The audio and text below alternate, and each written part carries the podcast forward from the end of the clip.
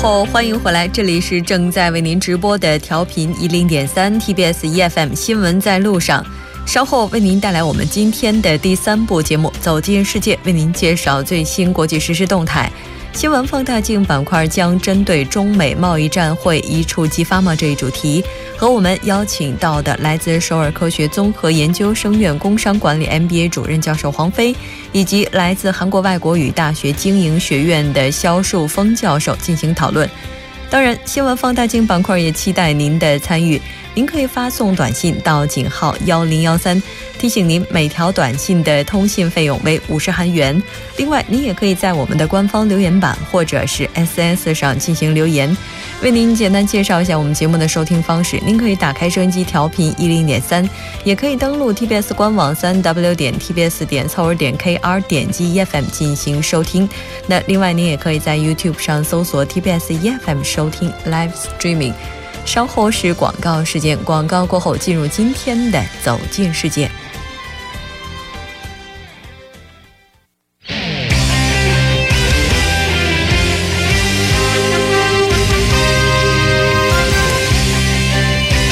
走进世界，为您介绍主要国际资讯，带您了解全球最新动态。那接下来马上连线本台特邀记者林方俊，方俊你好，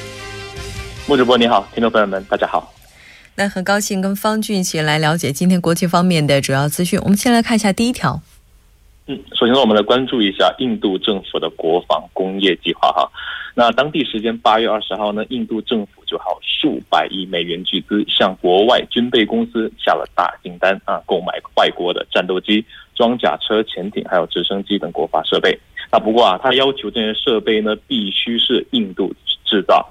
为了要推动这个，通过这个国防工业来推动经济的新一轮增长。嗯，当然这个想法以及动机是非常好的，但是很多国外的公司也是想要抓住这一次机会。嗯，你像欧洲的空中客车集团就表示哈，那如果说要赢得印度价值数十亿美元的合约哈，那可以使印度在十年内成为多功能直升机的全球枢纽。那印度还有可能哈会耗资这个。百亿美元来引进这个 F 十六战斗机，并从德国公司来引进这个潜艇的制造技术。所以说，德国包括德国啊，还有英国啊、法国等等啊这些军事强国在内哈，都是非常的呃希望能够得到这样的一个商机。嗯，那像这个印度媒体的话，他们对于国外现在这么积极的想要抓住这次机会是怎么表示的呢？嗯，那印度媒体呢？呃，首先要。比起这个呃，在国外这个公司呃，要抓住这个商机的这样的一个噱头，呃，比起这个噱头以来啊，他们更关注的是可能印度这边的一个呃，首先是这个经济增长的一个巨大压力啊。那在二零一七年的前三个月哈，印度的经济增速呢已经放缓至百分之六点一。呃，那我们之前其实在过去的报道里面也讲过，印度其实二零一七年以来呀，它的经济增速是不在不断的放放缓的。呃，那在莫迪这个总统他就啊，莫迪总理他的就任以后呢，他也呃处在这个印度整体也处在这个增加这个国内就业压力的机会啊，就业就业就业机会的这个压力哈，呃，因为他每十个月印度人口也比较大啊，那就业市场的压力包括国内的这个经济增长的压力，说。呃，他放在他把那个目光放在国防工业上呢，可能是要希望能通过这个国外的这个军事订单这些外汇啊，来推动啊印度的一个经济增长，包括吸引外资企业在印度的驻地。嗯。是的，没错，因为毕竟印度的话，之前也是实现了这种两位数字的高速增长，然后增长速度放缓，其实也是一个必然。怎么样实现它的这种安全的着陆，应该说也是现在这个国内非常关注的一件事情了。那其他国家的媒体的话是怎么报道的呢？嗯，我们可以来看一下法新社的报道。法新社就报道说，印度现在正在寻求由国防经济来促进经济的这样的一个增长的模式，哈，像支持一些长期性的国防项目工程。那印度政府已经耗资巨资，向几个呃那拥有强大的国防工业国家提供了这个军事订单。呃，那目前印度至少百分之九十的国防军事设备都依赖进口啊，包括装配的零件啊。所以说，呃，那现之前我们刚刚也谈到了，为什么啊，印度要通过这样的一个渠道来牵动这个经济增长哈？呃，然后那个除了呃它的这个国外媒体的报道呢，它的本土媒体呢，今日印度啊，他也表示说，那印度国防部呢，已经额外增加了两千亿卢比的军费预算啊。那虽然说他在标题当中会有这个揣测到说这个举动可能要为了做好的战争准备，但是从我们呃其他绝大多数媒体的报道看来呢，这个印度希望通过呃引进这个军事装备啊，来推动这个国防专工业以。达到这个经济增长的目的呢，可能会要更明显一些。嗯，是的，当然希望他这个政策是为了推动经济的发展，而不是说借此机会增强国防力量，然后和周边国家再起一些无所谓的这些冲突。那这条我们先了解到这里，再来看一下下一条。下一条消息来自于美国，也是军事消息。那美国总统特朗普二十一号啊就宣布啊要向。阿富汗增派四千名美军，这个消息是来自于美国哥伦比亚广播公司 CBS 哈。那报道还认为呢，光呃很多这个美国官方的这个人士预计哈，那总统啊这个特朗普呃要满足地方军事长官的要求啊，要允许向这个阿富汗派遣约四百名军人的这样的一个呃策略。那二十一号晚上呢，呃特朗普就将就这个阿富汗和南亚局势啊，向美军和民众发表一个公开性的一个讲话，嗯，但可能美国的情况是稍微有一些特殊吧。特朗普本人的态度有的时候不一定能够代表官方或者是军方的态度。那他发表了这个言论之后的话，五角大楼方面的态度是怎样的呢？嗯，那目前五角大楼呢是已经拒绝哈评论这个他要发表的这个声明啊，包括他的国防防长那个马蒂斯在内呢，马蒂斯也这个拒绝透露细节啊。他表示总统本人呢想要向民众发表讲话啊，那但是他具体细节他是不好透露，但是他可以告知的是，特朗普将公布的不仅包括包括这个阿富汗的问题，也有完整的南亚战略。嗯，我们来看一下 CNN 的报道。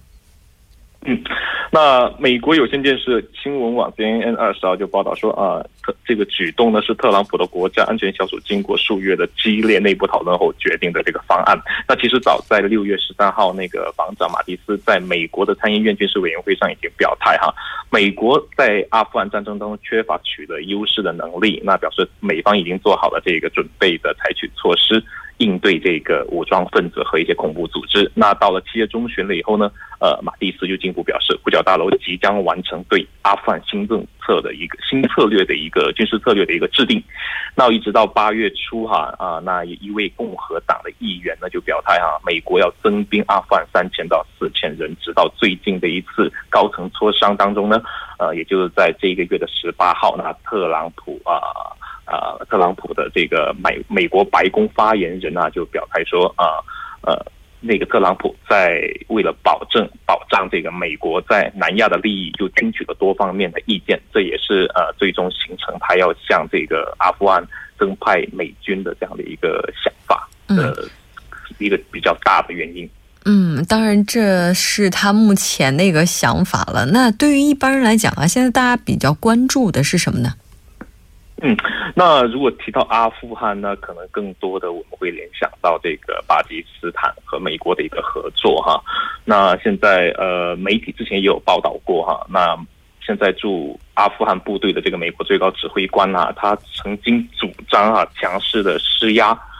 强势施压是什么呢？就是威胁啊，给阿富汗的这个邻国巴基斯坦贴上这个“之恐”这样的一个标签啊，让这个巴基斯坦面临美国的严厉制裁。呃，那。他们的背景，可以我们可以来简单的了解一下。那在这个阿巴呃的边境地区哈，曾经藏匿了很多这个塔利班的组织人员。当然，现在他也非常的猖獗哈，对这个两个国家的安全是造成了一定的威胁。那美国一直以来呢是指责哈巴基斯坦打击这个恐怖分子不利啊。那当然，他的目的呢是不是真的就是呃是是不是只是这个单纯的指责呢？还是另有目的？这个我们可能进一步再继续研究啊。那目前美国呢？是已经在有一些小举动了，就频频用这个无人机发起了一个越界打击，就是说借着打阿富汗的名义，实际上在巴基斯坦的边境有一部分的一个骚扰，那就造成了巴基斯坦的民众和政府的不满。嗯，是的，没错。那这其实也是特朗普政府执政以来最大规模的一次兵力部署行动了，而且呢，也是也是这个零九年底之后的，美国在阿富汗的首次的增兵行动。具体的情况将是如何，我们今后在节目当中也会不断跟踪报道。好的，非常感谢方俊给我们带来这一期连线，我们下期节目再见。好，下次再见。稍后我们来关注一下这一时段的路况、交通以及天气信息。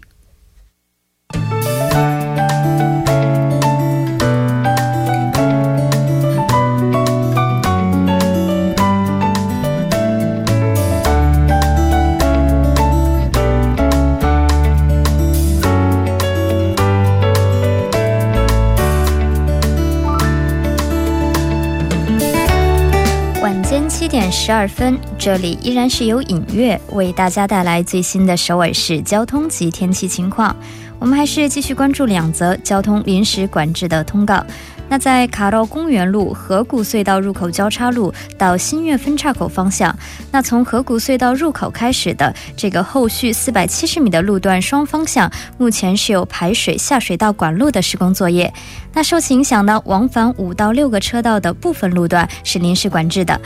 该作业会一直持续到八月二十一日，具体的时间段是从晚十点到翌日的凌晨六点。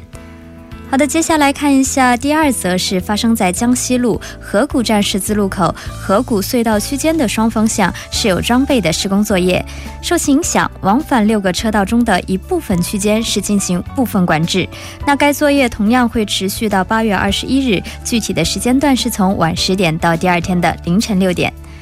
好的，接下来我们继续关注一下目前发生在路面的突发事故。那第一条是发生在国会大道新月方向木洞桥到金莲一地下车道的二车道。那早些时段发生的追尾事故呢？目前有工作人员正在将其往后续车道移动处理作业当中。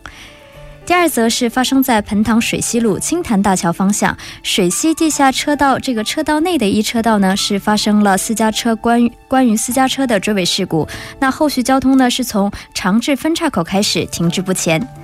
最后一条我们看一下是发生在河谷路河谷站到江西区政府方向，那早些时段发生在一车道的交通事故呢，目前已经得到处理，道路恢复正常，您可以安全驾驶。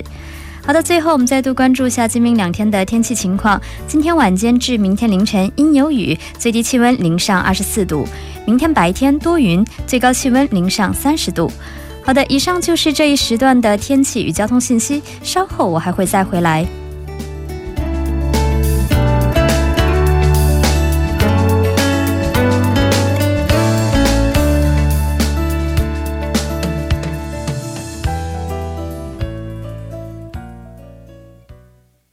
好了，欢迎回来，多角度、全方位为您深入剖析韩中两国实时热点焦点。那今天我们要聊的话题是中美贸易战会一触即发吗？如果您对我们今天的话题有什么想法，也欢迎您参与进来。您可以发送短信到井号幺零幺三，每条短信通信商会收取五十韩元的通信费用。另外，您也可以在 YouTube 上搜索 TBS EFM，在收听 Live Streaming 的同时点击对话窗参与进来。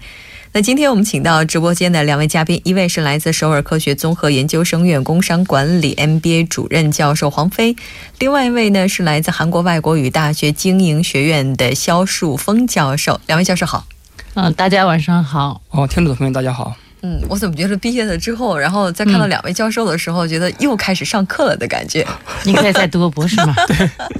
两位是在鼓励我吗？嗯，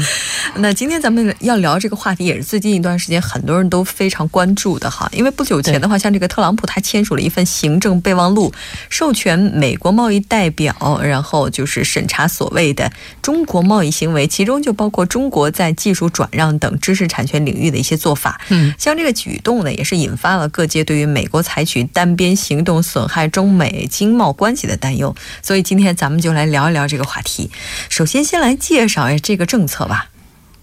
这个三零一条款哈，就是现在不是新闻里都报这个三零一条款嘛？它其实是美国一九七四年的这个贸易法里头第三百零一条的俗称。嗯，所以呢，它其实要求呃美国政府一揽子调查关于某个外国对于这个美国出口产品方面的贸易壁垒问题。然后呢，在这个几十年的演变过程中呢，这一个条款呢又分为这个普遍和超级两种做法哈。当然，普遍的这个三零一条款它其实更富有弹性，也就是说它。规定，当认定对手就是这个贸易对手采取不正当的、不合理的或者有歧视性的贸易措施的时候，这个那个美国总统是有权限的，可以去采取行动，然后呢，消除这个外国政府对 对这个美国出口产品的一些这个这个限制贸易壁垒，然后通过一些加关抓加关税啊或者其他的一些政策来进行报复哈。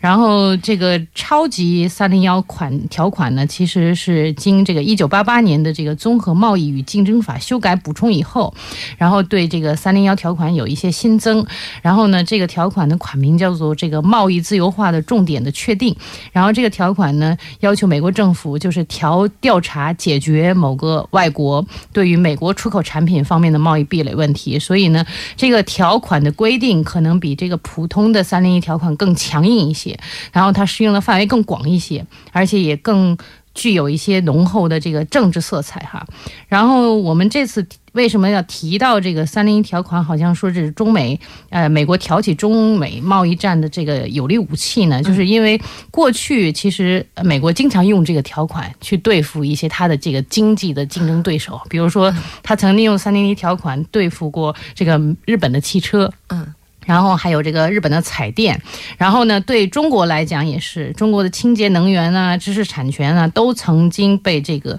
美国用这个三零一条款发起过调查。嗯，但是其实，在世贸组织也就 WTO 成立以后呢，美国其实基本上很少使用这个三零一条款，因为它是一个单边的一个，就是我我想怎么做就怎么做。但是它其实我们中美两国都是 WTO 的贸易成员国，所以你要这么做的话，其实大家都觉得，哎，你怎么能这样？你应该呃以 WTO 的成员的形式哈，在这个组织里头进行诉讼哈，所以基本上他很少使用。所以这次特朗普使用的这个三零一条款条款呢，其实有人嗯就觉得说这个是一个很惊讶的对挑事儿的一个是有个行为了。嗯，哎，我总觉得像这个三零幺一出来哈就是事儿。你像他这个举动的原因，其实也比较容易理解。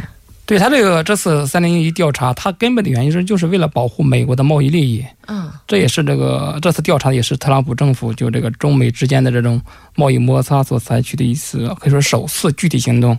美国他认为中国在知识产权领域的保护不够，他每年给美国造成的损失呢啊高达六千亿美元，这是美方的认为。另外呢，美国还认为在中国的这个推动着企业兼并的过程当中。啊，一些美国的企业的技术呢被转移，所以说他特朗普声称呢，就通过调查来保护啊美国的知识产权和技术。还有一个，特朗普呢，他此举可以一定程度上安抚美国国内这个啊强硬派，就是对华展开报复的强硬派，安抚他们。另外呢，还可以最近这个全世界啊高薪聘请第四次产业革命高端人才，他政府呢主导一些具这个高端的一些啊尖端产业的技术研发和开发。缩小那技术差距，美国可以，他感觉到中国的尖端技术领域的这个威胁性，他也也有意呢，通过此举呢，放缓中国这个高端产业方面追赶美国的这种步伐，也有应该有在这方面的考虑。嗯，哎，看来这背景还是挺复杂的。嗯，我不知道黄飞教授有没有补充。嗯，就是美国采取这一举动的原因，我觉得其实最根本的原因其实是这个巨大的这个美国的贸易逆差的问题。因为也就是说，我们出口到美国的东西多，但是美国进口到我们的东西少，所以他们感觉到不公平。所以他其实这次挑事儿的主要的这个借口也是这个，因为我们从九三年以来呢，中国一直保持对美国的这个。货物贸易顺差，也就是我们其实是最大的这个美国的这个出口国，我们对对美国出口，呃，占有我们整个总顺差的百分之四十四之多。所以呢，然后然后这个是美国总逆差的百分之三十一，也就是我们呃互相为最大贸易逆差国和最大贸易顺差国。所以所以呢，美国如果想跟其他的小国，当然他之前不是也跟韩国说我们重新谈 FTA 吧，然后呢，对墨西哥也说我们重新谈北北约 NAFTA 吧。所以呢，他现在觉得，哎，如果我在这个，尤其是用这个三零幺这个条款哈，跟中国这边得到一些好处的话，那我跟其他的国家也可以去捞一点这个我的贸易的一些好处。嗯，哎，我觉得他这个每一次发起这种贸易重新谈判的这个倡议哈，其实都是意有所指，而且不一定他一定期待会谈。谈出来一个结果，然后就是说能谈成一点是一点，这个一点的话，可能在整个两国的贸易当中，它如果把这个基数放大的话，就是说它这样这个总规模量还是非常大的啊。那这个制裁的话，这个力度到底有多大？所以刚才这个黄教授也提到了，它这个三零一条款分为这个一般的条款，还有特殊条款，另外呢还有这种超级条款。嗯嗯，这知识产权领域呢，应该说。呃，具体来说，应该是美国的超级三零一条款条款，专门这个适用于这个知识保知识产权保护领域的。其实目前，它美国它只是宣布要启动调查。如果根据这个调查启动了三零一条款呢，就允许美国总统对这个违反贸易协定和这存在一些对贸易施压的不公平行为呢，展开这种嗯报复，采采取这种单独征税啊，还有一些报复性关税这种种种的制裁措施。这时呢，将对中国呃造成了相当严重的这种啊经济打击。但是目前正正在处于一个调查取证的阶段。啊，谁是谁非呢？还不能确定。中国呢也不会坐视不管。所以说，这个政策制这个具体的制裁力度多大呢？目前应该还是个未知数。应该嗯，但是不管制裁力度是多大，目前这风声还是挺大的。而且这个就是说，因为他已经签署了，而且我我了解的就是二十号已经发，就是开始进行调查了。也就是说，他已经进入程序了。那他进入程序以后，就应该进入一个为期大约一年的一个谈判期，也就是美中两方会就这个。问题到底有没有消贸易壁垒？到底如何去判断？然后如何去消除这个贸易壁垒这件事情？然后会进行一个讨论。然后通常来讲，看以前的先例来讲，基本上都是不了了之的。也就是说，他会发起这个调查，但是呢，最终其实他得到他自己的好处，他就最后就说：“哦，我其实没有没有想制裁的意思啊。”但实际上，这个对于我们来讲，就是说，如果我们拒绝说取消贸易壁垒，那他们就可以借这个机会，然后阻碍我们出口到美国的一些产品，可能会征。税啊，可能会一些 这个呃，用一些这个 TO 来这个这个限量啊，这种这种方式。嗯，那这次的话，如果真的要是开始进入谈判的话，对中国哪个方面影响应该说是比较大的呢？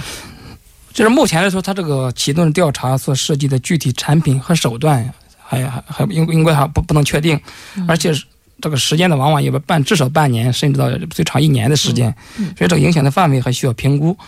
所以说，不过根据美国这个贸易代表办公室，他目前发表的声明呢，这次调查的重点呢，主要是涉及这个技术转让和这个知识产权以及这个创新领域。因此呢，中国在美国的一些科技公司、科技型公司啊，这些企业以及和这个美国的科技型企业这个相互关联性比较多的这种中国企业呢，可能会受到直接的影响，有可能会有受到一些被直接的调查。另外呢，也这个这这次调查呢，还能可能会涉及到中国对美国出口量比较大的这种，比如说服装，哎呀，还有这个呃玩具这些消费品领域，应该可以说有可能会首当其冲受到这种冲击。嗯。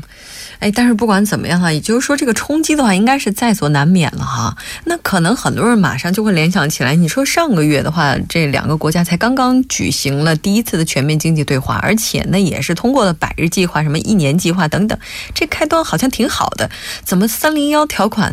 在这就这种情况之下就一下子就这拿出来，这不是一盆冷水就泼泼上来？我觉得这个经济条款，你在看这个他为什么突然间就签署这个经济条款的同时呢，你要看。他整个的政治局面，就是说经济肯定是要跟政治要挂钩和联系在一起的。嗯，因为从特朗普入驻白宫以后呢，其实他才发现他很多的豪言壮语，然后他智囊团都被他否，就把他给否了，然后他都没有实现。比如说他他想把制造业拉回美国，创造就业啊这些，他无法付诸实施。你看他这个在国内的这个政治执执政一路维艰，然后这个这个北韩还给他搞事情，所以呢，他在这个整个国际的这个话语权。也在失去，所以他现在深陷一个很就是这个支持率哈创下新低，所以我觉得他其实是在转移他自己的这个本身的这个矛盾焦点，所以呢，在这个时候他等于启动三零零幺条款呢，就是可以让特朗普这个手中可以有一多一张这个跟中国打的牌，就是我可以跟你哎用经济的这个武器来跟你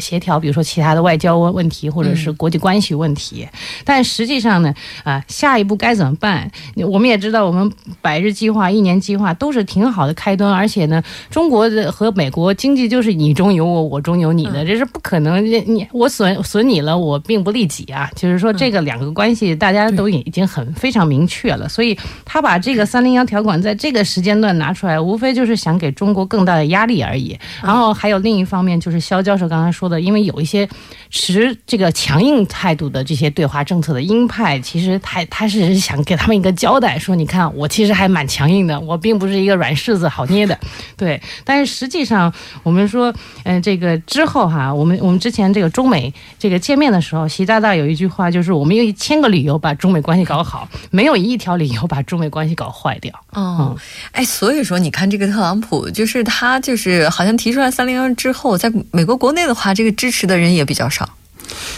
对，主要是一些，比如前政府的一些这个贸易代表啊，嗯，尤其叫这个迈克尔那个弗洛曼呢，他就就采访时候发出警告，对特朗普说，就是警告你，你绕开这个目前有这个世贸组织的已经比较有效的呃解决解决这个争端的机制，你绕开那个 WTO 这个世界贸易组织，采取单边的这种制裁措施呢，其他国家有可能效会效仿美国，对美国也进行报复。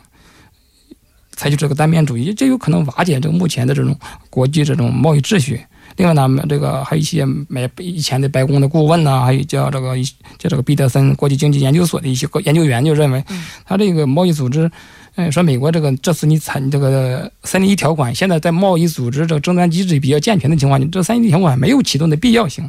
就是美国，你就使用了一项过时的单边的美国国内的法律，对其他国家展开这种调查进行报复，这个代价是比较大的。你只能让这个中美贸易的情况呢可能会更加的糟糕。因此，因此这个对华启动三零调查不会啊，不仅不会给这个美国带来积极的这个经济方面的影响，啊，那个带来这个好的一些好处，有可能就是引发这个贸易措施、贸易战啊，美国的企业当然也会这个。遭殃，嗯，对，差不多。而且你想想看，中国的话应该也不会坐以待毙吧？因为毕竟的话，中美贸易整个这个规模这么大，那中国要是真是也采取一些什么举措的话，最后吃亏的或者说受到损失的还是这些商家以及我们普通的消费者，是吧？对对。那这条消息呢？我们这个我们今天这个讨论哈，暂时先来休息一下，半点过后呢，继续来跟两位教授聊一聊中美贸易战是不是真的会一触即发。